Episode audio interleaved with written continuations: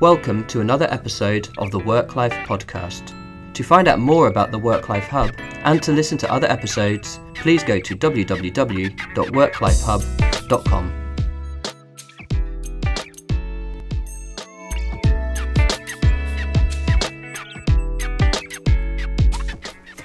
Welcome to another episode of the Work Life Hub podcast. I am your host, Agnes Uhereczky. If this is the first time that you are tuning in, let me just say a few words about this podcast. We speak to authors, researchers, business thought leaders for them to share their knowledge and insight on work life balance, leadership, culture change, and organizational development. In our work at the Work Life Hub, we help companies reform their workplace to create a culture that embraces diversity and work life balance. We are passionate about building vibrant and engaging workplaces that are great for employees and customers. If you would like to get in touch with us, you can do this via Twitter at Work Life Hub, on our LinkedIn page, or on our website. We're always happy to hear how you like the podcast or any other ideas that you would like to share with us. And now, on with the show. Welcome to the listeners of the Work Life Hub podcast. This is your host, Agnes. And um, I, I, apologize already in advance because I'm having a bit of a cold, so I hope this will not be bothering you too much. Today, we're going to be speaking to Akanksha Anand. Uh, she's a doctoral student at the Fordham University in New York. Uh, she's working on some of the key topics that we're also working on, like leadership, women in the workplace, and work life conflict. And um, she also wrote a book called Remarkable Contributions India's Women Leaders and Management Practices. And she is a remarkable woman herself. She's the first woman in India to having gotten that uh, Indian government grant to, to be studying in the US. So, welcome, Akanksha. Thank you, Agnes. Uh, thank you for having me on this podcast, and welcome to the listeners of this podcast as well. Thank you for having me here today. No, it's it's a great pleasure um, having you, and I would like to maybe ask you first if you could take us through a little bit your background and your journey that led you to uh, write your book, Remarkable Contributions. Uh, so my journey, I I was in India and I come from a state called Rajasthan in India, which is the west of India, and I have I've, I grew up in an only girls school, so I totally understand what gender roles and norms are in my country, which is a very collectivistic country. And I went on to doing my undergrad in psychology, and then I went on to doing my master's in social work at Tata Institute of Social Sciences. And during that process of my learning, I really realized how I was being gender socialized into thinking a certain way. And by the time I got into my MPhil thesis uh, dissertation, which was uh, really focused around studying gender and how leadership roles are taken, you know, how leadership is, you know, shaped around gender in India, I started having some key concerns about it. And I was reading some very interesting research papers, and then I was like, oh my God, I want to do this. And I found a perfect uh, mentor to do this with, Dr. Seema Sharma from Delhi University, who took on this project and she worked with me on this and we have a book now so it's it's just a great pleasure to get my own personal experiences as a woman in india and growing up there and choosing an academic career. So that's the background. And so you um, went and interviewed women leaders, CEOs, mm-hmm. um, and and I think from the chat we had just before the podcast, you were already giving me a couple of examples of of of what their stories were. And could you just maybe highlight what were your main findings and and what was the main learning from from this, and perhaps even just re, remind listeners or tell listeners how many you interviewed and and what what kind of women were they in what kind of positions. Uh, thanks for asking me that question. Actually, I interviewed women, um, 25 women leaders uh, for my book, but we actually interviewed more than that. Out of those 25 women, te- uh, 10 women were from the hospitality industry, 15 were from banking and finance, and the key fi- some of the key findings, which was very surprising, was that we actually only interviewed women in the senior management positions. That means women who had 15 years of experience in getting up in leadership positions in the banking and fin- in the banking and finance sector, and also the hospitality industry. And in the banking and finance sector, what we were noticing was because it's a male dominated occupation, mm. more and more women had barriers to these leadership positions. And what we found in the hospitality sector was that women, it was, it was, I would say that women did get into leadership positions, but it suited more of their nurturing roles and caretaking roles. But in banking and finance, it was more challenging. So the comparison was an interesting finding. Another finding was that in the banking and finance sector, the higher up women went uh, in leadership positions, the more work life conflict they faced, balancing the work, taking care of the family, and yeah. the work role. So it became more and more challenging for women. So, at what cost were they willing to get their next promotion in these senior leadership positions? At the trade offs of the families were really huge. Either what they were going to be single or they were going to face conflict at the family. Yes. Yes, and, and especially um, banking and finance. This is such a male-dominated sector worldwide, mm-hmm. um, and I, I, and and I'm I'm imagining that in India, especially where you have a very strong tradition around women's role in the home and the family, and you know combine that with a workplace or a sector that is so male dominated that must have been very very difficult for the women to advance mm-hmm. and and i what we just uh, were chatting before the podcast you were you were telling me about mentorship and mentoring and mm-hmm. and and explaining a little bit some of the stories around the lack of mentoring and and the lack of possibilities also for women to be on the board and the mm-hmm. rule to have at least one woman on board would you mm-hmm. like to maybe tell me uh, what we just discussed around that Mm-hmm. Okay, so one of the things that women face, let me just clarify this. So in the in India, it's uh, a very collectivistic culture. So we we are more a social culture, like we believe in social norms, and more and more literature on research is saying that. Whereas in the West, it's more individualistic culture. Mm. So when you're working in organizations and groups, uh, let's say this these women that I interviewed were the first women on board. So there were let's just hypothetically there were 10 men. There was like out of 10 there was one woman and nine were males. So these women were the first women ever to be on the board of directors of this banking and finance firm right? And if these were the first women they were they when they were mentoring younger women in the middle management one of the key issues that was coming up is sexual harassment in the workplace. Like work and civilities.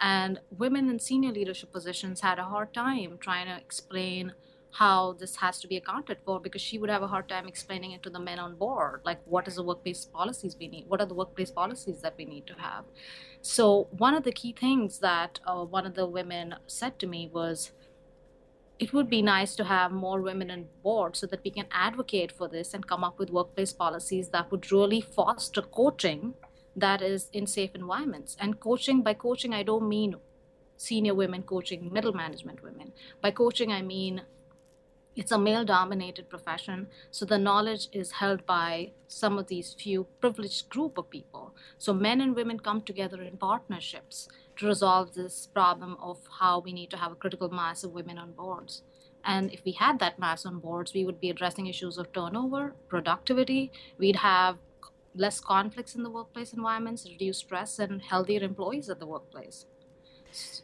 I, I think, well, thank you very much for clarifying this because I think that this is really something that maybe haven't even been brought up in the discussion around women leadership in, in Europe or the US. At least I haven't really, you know, thought about it or heard about it. That it's not only an issue, the quotas, for example, or women in leadership, it's not only an issue that we know economically it makes sense, it makes business sense, it will show up on the bottom line, mm-hmm. but also that as you, once you put these women there, and if you, as you say, have a critical mass of women, they will pave the way for other women to have a much better and easier work experience, basically, right? Yes, absolutely. You just said it exactly the way they would. Not only would they have opportunity opportunities I mean, uh, one thing that mentoring does is also provides role models. If I uh, if I'm in a doctoral program, there are women in India who want to come in for PhDs and doctoral programs, and they write to me. And my job is to let them know what are the barriers, but not get bogged down by those. My job is to encourage them, empower them, be considerate. So, as a leader, what are you doing in order to encourage this? And my I also enroll uh, people in America, when people talk to me, how is it different? I do tell them how there are some strict social norms and for women to conduct themselves, and how how would you manage that? And getting more and more involved in it. Like I have male, I have male mentors, and I really, you know, bring my issues on the table, and then we come up with a solution for it. So really getting that partnership on board and really being comfortable with the conflict and you know breaking it down to how we're going to address it one good way of addressing it is that really sharing your conflict. I actually shared my conflict with my mentors in the workplace in my academic life. I share it with my mentors. I have mentors from both genders and i have mentors from different work areas. I have my i'm doing my phd in policy but i have mentors from organizational behavior who guide me towards how i could address conflict at my workplace. So it's really a partnership of both genders that brings me to you know getting ahead in my career as well. So, really fostering that at a workplace or in companies would really benefit uh, employees and women and women. Or most of the women's really women are really looking for you know a mentor that would have uh, steps that would take them towards their goal. If they have career aspirations, they're they're self promotive. And that's something we don't see in Indian culture. Women don't promote themselves, and mm they're not, you know, they're culturally told to repress uh, a lot of their self-confident behaviors and it's very patriarchal. So it's i think women need to do more of that. Another thing that an interpersonal level we don't see with women is that absence of networks. If mm. you have to tap into that privileged network and who's that person you need to know? So really your mentor should be connecting you to the key people in your profession and the last thing is the social systems where your social system is going to tell you to, you know, be docile, be calm, and, you know, not be aggressive and not be, you know, but then again, what at what cost? So really, you've got to be challenged. You'll be challenged by a social structure, but then again, you got to stand up and say, "Listen, if I'm not going to start this, nobody else will." So women are actually doing that and being supportive about it. I think that would make a big difference for work cultures in India. That really having that critical mass and replicating it one one women mentors two and those two mentor another two and that you know that phenomena will really change what it looks like. We'd be investing more in our human capital as well. Mm. so that would really bring the economic productivity up. We need to we're not using our human potential to the maximum. Like you would you know while we were discussing before the podcast the european commission talks about how if we do not invest in women as nations we'll be far behind. And then women and then the cost of communities and women, families, and communities. And it really is a big impact of not including women at a critical mass. So I, am very curious because um, I, I have to say that I'm finding it really fascinating to be learning um, about uh, the Indian uh, culture, both at the workplace and uh, in society as I have never been there before, and and I mean some some of it, you know, I can recognize, you know, coming from Eastern Europe, which is also much more traditional uh, society, much more a paternalistic society. Mm-hmm. But how did these women then actually get there? The ones you interviewed, what what did was there something like a common thread that you could identify between these women that could be replicated in some way to allow for more women to get to those leadership positions? That's a good question. I uh, one of the things that one of the women in banking finance, like a lot of women said that, but they said it differently. They said you got to promote yourself. You got to mm. prove that you're good at what you do, and you're yes. you're really excellent at what you do, and that really distinguishes you from other whether men women doesn't matter it really puts your work out there for critique and then if you're demonstrating leadership, you have to demonstrate it in order, and you have to be. There's another word they use was be an exemplary, like be an example to lead. Mm. So if the lady was being, you know, this uh, CFO of this big bank was being, you know, really an example for other women, and mm-hmm. it would really have that impact. So whatever you're, wherever you are at in your management positions, if you're great at what you do and you're excelling, and there is room for you to grow, take feedback from people. One of the women said that she said was, I think my subordinates need a lot of international exposure because as a CFO, she traveled a lot, but women in the middle management did not travel a lot. Ah, so, yes. And international exposure really does because I asked her, I said, what do you recommend for the coming generations of, of women in leadership positions? She said they don't have that international exposure, Akanksha, that I have at my position. So imagine if we had three women in the critical mass and giving international exposure to all these women, the learning would take place at a higher rate, and we'd be, I mean, we'd be changing the workplaces to a great extent.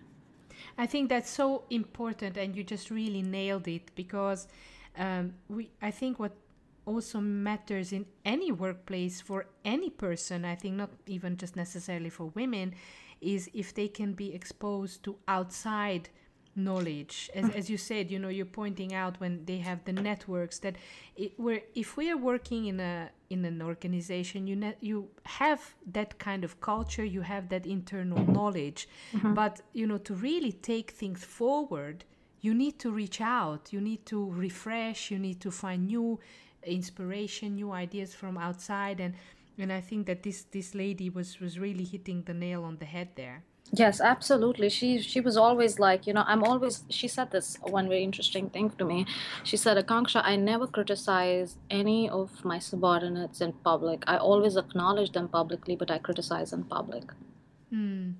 And yes. and a lot of women don't uh, I mean, I was seeing that criticism is not what I'm reading is criticism is not being from India. Criticism is, is not really taken very well. So, and this is something I'm working on with the professor at Columbia at this point and also Fordham, is that how do you take this feedback? It's not positive or negative. It has to be process outcome oriented feedback that tells you how to get it done and by when to get it done provides you with the resources with subordinates. So these women were not really taking this feedback really well. So if she criticized any of these women in the rooms they were not taking it well. They were taking it as oh my god i'm already working so hard and uh, i'm being criticized. So mm. taking that criticism criticism in a positive light and seeing what's missing in my performance to get to this leadership positions that was one very big barrier that senior women, senior women in leadership positions face in when they are mentoring younger women. So mm. that's uh, that's a key issue that we need to be addressing in terms of uh, diversity, inclusion in, in, organizations. And you also told me before that that um, you were quite surprised about the the high level of work life conflict of mm. these women. Mm-hmm. That you know even if they actually really made it in their work and their careers, they still had to you know really um, uh, fulfill their caring and parenting role and just as just as anybody else. Yes i i actually smiled when i was interviewing this uh, uh, woman ceo and she said oh Akanksha, you got to finish this podcast really soon. I uh, i mean uh, finish this recording really soon. And i was like why? She's like oh i have to go home and pick up my kids and make dinner. So to yeah. me i was interviewing this lady who's this a cfo of this big bank and she's doing the same things. And there was a cfo who i interviewed at her home home and like i was seeing the number of calls she was getting from the school so these women deal with the same things that women deal with and the higher up go the more the conflict becomes and one thing that's totally ignored is the family commitments, the family norms that are being imposed on these women to succeed. So the next promotion is at the cost of the family. And yes. that is often not discussed. It's like just the work, work, work, work, and work. It's it's really to do with how can we change our family norms and systems in order for these women to succeed? Can we have more men in the, in india partner with their wives and their daughters for them to have a career they want? It's really having that culture. So yes another uh, one of these things is that women have very high work life conflict. The higher up they go in the hierarchy the more conflict they have. And we're working on i'm working on an intervention right now to reduce work life conflict at the workplace with Professor Mark Preston at Columbia University. Uh, and what I found in one of my initial studies in human service organizations in New York is that time management alone would not reduce work life conflict, but the more supervisor support you get. If my supervisor tells me that I care for your health, I care for your family, I care for your well being, how are you managing your time between your work and your family? More likely it is that I would have a reduced stress level so that's what we found in organizations here in New York. And I mean, I'm, i would be really excited to do the study in India now.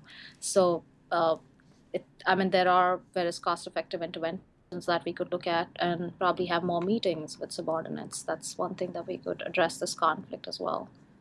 Yes, because uh, one would imagine, no, that even if you if you're higher up and you probably have higher status and, and higher role, you would have also more money. Mm-hmm. You know, even even you would, I would naively think that okay, if I have you know such a workload and perhaps not a very supporting husband i could still you know pay for help but i would imagine from what mm-hmm. you're telling me that that's then kind of frowned upon right you still have to do it yourself even if you're if you have a lot of uh, a lot of work life conflict right Oh yes, of course. If this is one of the things that I, I mean, I haven't. I was very surprised. It is a very small sample. I can't generalize for all of India, and I'm, and I would say that half of my sample was the women I interviewed, half of them, nearly half of them had either they were single or they had some family high con- family hmm. conflict. And that was really interesting because, and most of them did have economic pressures as well because we we clearly know that single mothers, it really impacts single mothers and single parenting behaviors and all these different things when your economic load is just on one of the parent, whether it's a single female or a single male, the economic pressures increase. Right, and it, it's even not just at an individual level economically; it also impacts the children's, the resources uh, that children would have access to, the social circles children uh, would be in, and also how your children are going to form social relationships. There's a clear connection research with that. So, really uh, for these women who are single and higher up there there's a cost to their children for them being successful and i think these things are not addressed in policies at workplace but i also think they're not even addressed in the public discourse because um, here even in europe you know having the discussion around women on boards we're just talking about the quotas and, and it's the discussion became very technical around the resistance or the promotion of quotas whether that mm-hmm. would be good or not good but but nobody is really addressing the issue that maybe women are not ready for that kind of trade-off you know to take that next level of promotion especially in international global companies where you have to you know balance um, a call in the very early in the morning with Asia, and then a call in the evening with America, and then a lot of international travel.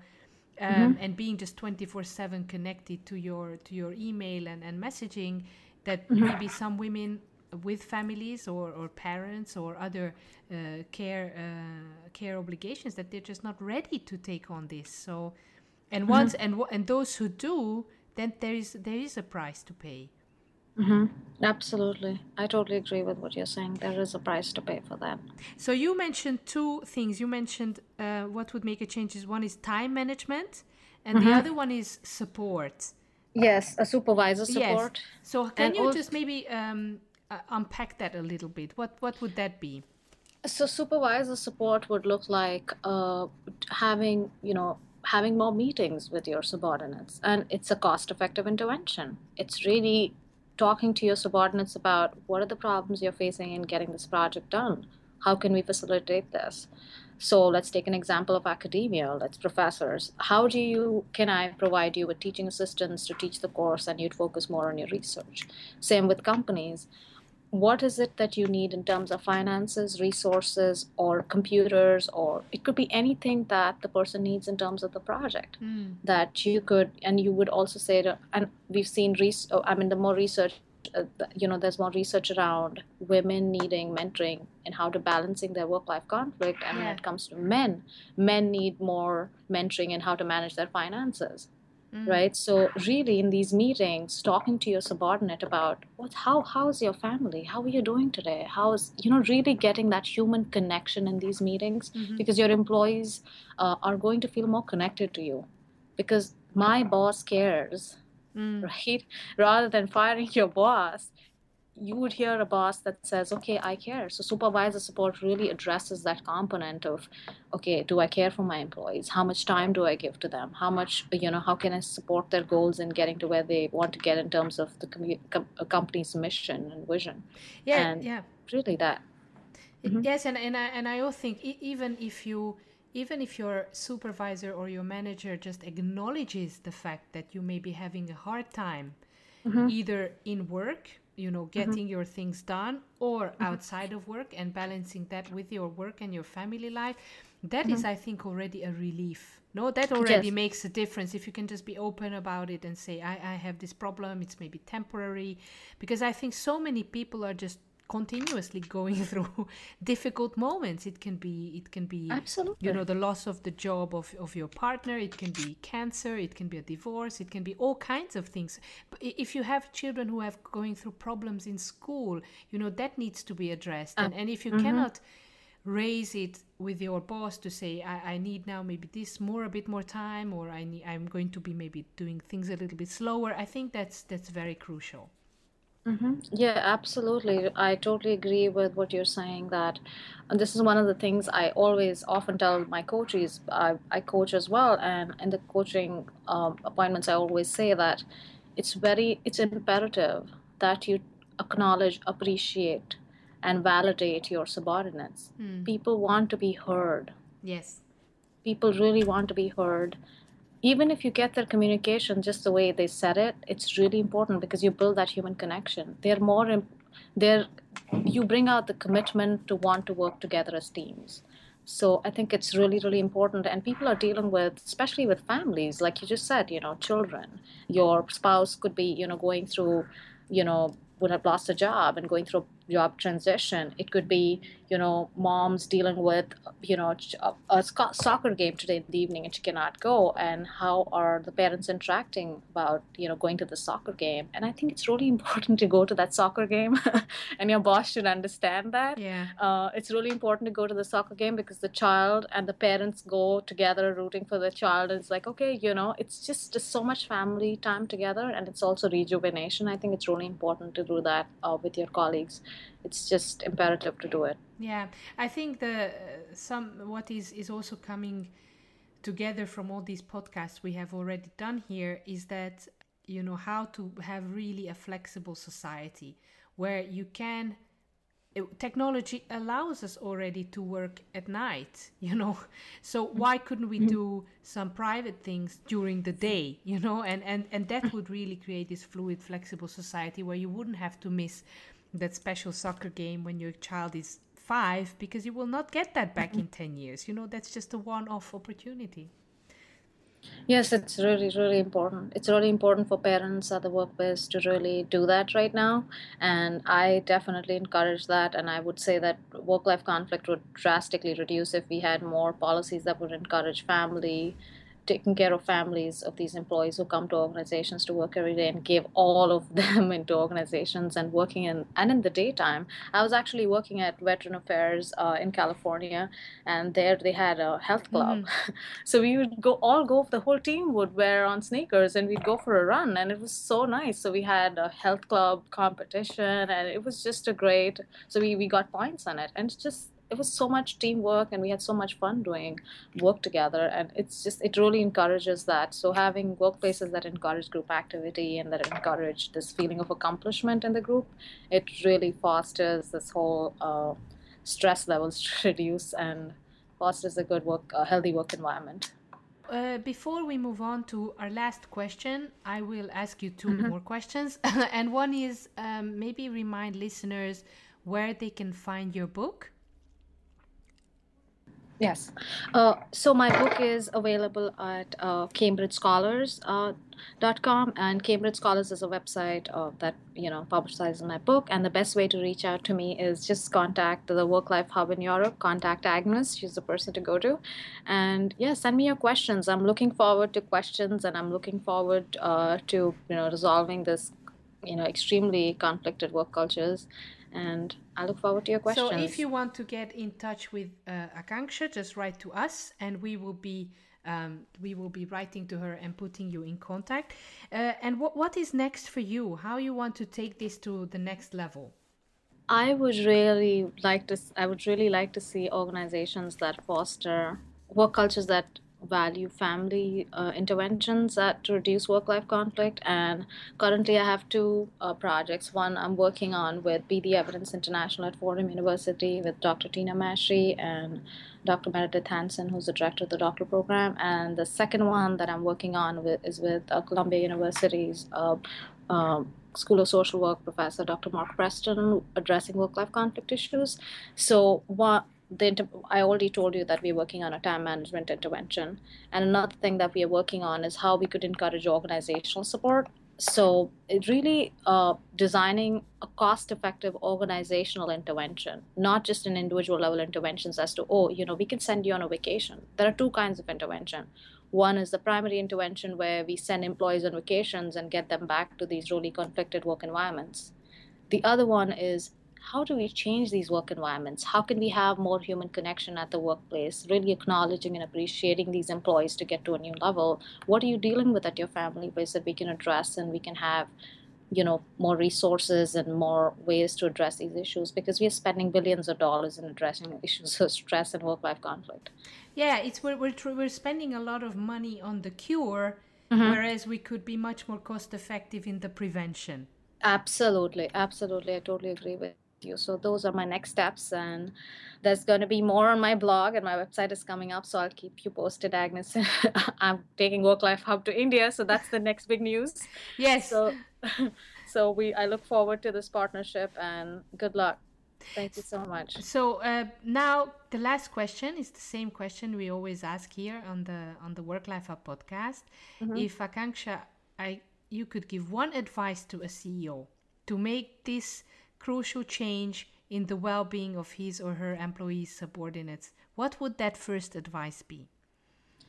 Uh, my advice to CEOs would be their if they're male CEOs, really drop your egos outside and really encourage women partnerships uh, because uh, really just encourage the partnership and really foster that partnership to a whole new level and also let them, you know, give them access to the network mm. they've really had this access to the network for a very long time. So now it's time for women to step up and really acknowledge this partnership and take it to a whole new level and mm. just really have women partnerships that would encourage. And we've seen productivity goes up mm. uh, having women CEOs. So really having male and female partnerships with CEOs. So I would really recommend CEOs to consider that.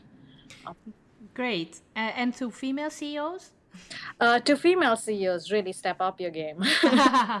step up your game, be self promotive, uh, tap it into networks that are important, and also in the recruitment uh, at an organizational level when you're getting recruited and when you're getting selected keep yourself out there what is unique rare non-replicable about you that you mm. should be mm. hired really keeping that thing on because all of us have unique capabilities and women ceos very few you have something rare about you that you're up there. So women CEOs really promote yourself out there and tap into the most important network uh, that can get you the job you want and get you the next promotion.